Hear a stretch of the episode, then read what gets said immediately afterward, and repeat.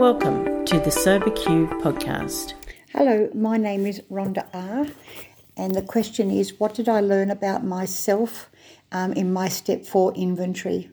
What I learned um, from having a, a, square look at myself for the very first time ever, um, having a look at my resentments, my fears, and my sex conduct as outlined um, in the Big Book of Alcoholics Anonymous, I began to see um, where my selfishness, my dishonesty, my self seeking, and, and frightenness had actually dominated me. I allowed people to dominate me. Um, and the very things I resented in other people were, in fact, um, things that I'd done myself to other people. And a lot of the times when I looked at what my mistakes were, um, I'd actually set the ball rolling by my jealousy, um, my um, wanting things my way, wanting to feel special, um, having a superior attitude, uh, manipulating others, and sort of forcing people out of my life. And I saw that underneath it all, I was frightened. I was frightened of rejection and I was frightened of being ab- abused. I'd been, and physical injury too, because I'd been brought up in that um, violence. Um, and I was also frightened that I wasn't able to change. I wanted something to be able to control people and I couldn't. And I just felt inadequate. I didn't have a, a sense of my own mind at all. But what that, what, it, the inventory did by having a look squarely at, at, at my deepest, darkest secrets, the things I was never going to tell anybody else, things that I was ashamed of, it actually brought things to the surface and I shed light on my mistakes. And I saw that I did things when I was drinking that I wouldn't normally do. And I saw I wasn't a bad person. You know, I made mistakes, sure, but I was willing to go and set the record straight, set the, as, as to the best of my ability. And, and I could see that resentments could kill me because they were eating me away. I would think of things that happened like years and years and years ago, and the story just got bigger and bigger. And I saw that I exaggerated things. And some of these resentments were just um, fancied, they weren't even real. So um, I got to see a thread.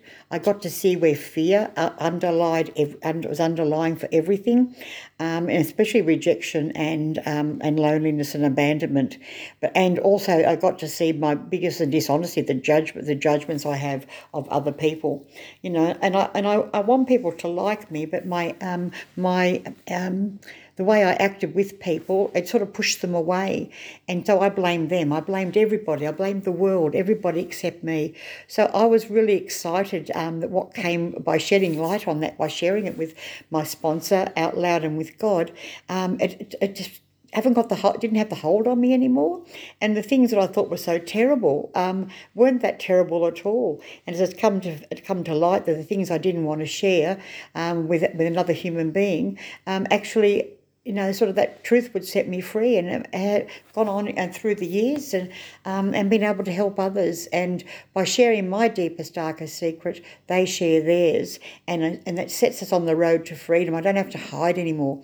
I was willing to let it go. I was willing, I had to because I didn't want to stay in this, and I didn't want to get drunk again for a start, but I didn't want to stay living the way I was living. So I found it very exciting. Um, a bit scary at first, but it wasn't hard to write it down. Once I wrote it down, I could see it was out of my head.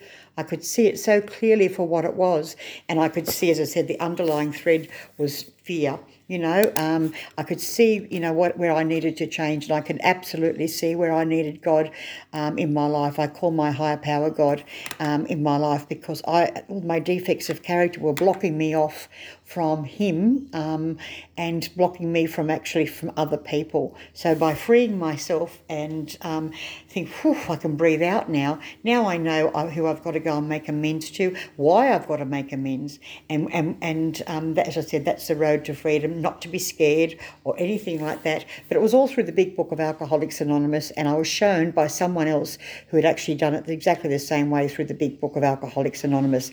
So it works. I would encourage anybody um, look at themselves in the step four inventory, to uncover, discover, and discard. And that just gave, as I said, just allowed me to, to, to move on with the program. And I continue to do that today through daily inventory, um, which I share with another human, you know, with my sponsor. So thank you for letting me share. If you would like to share your experience on a recovery question, visit the SoberQ podcast website at soberq.com.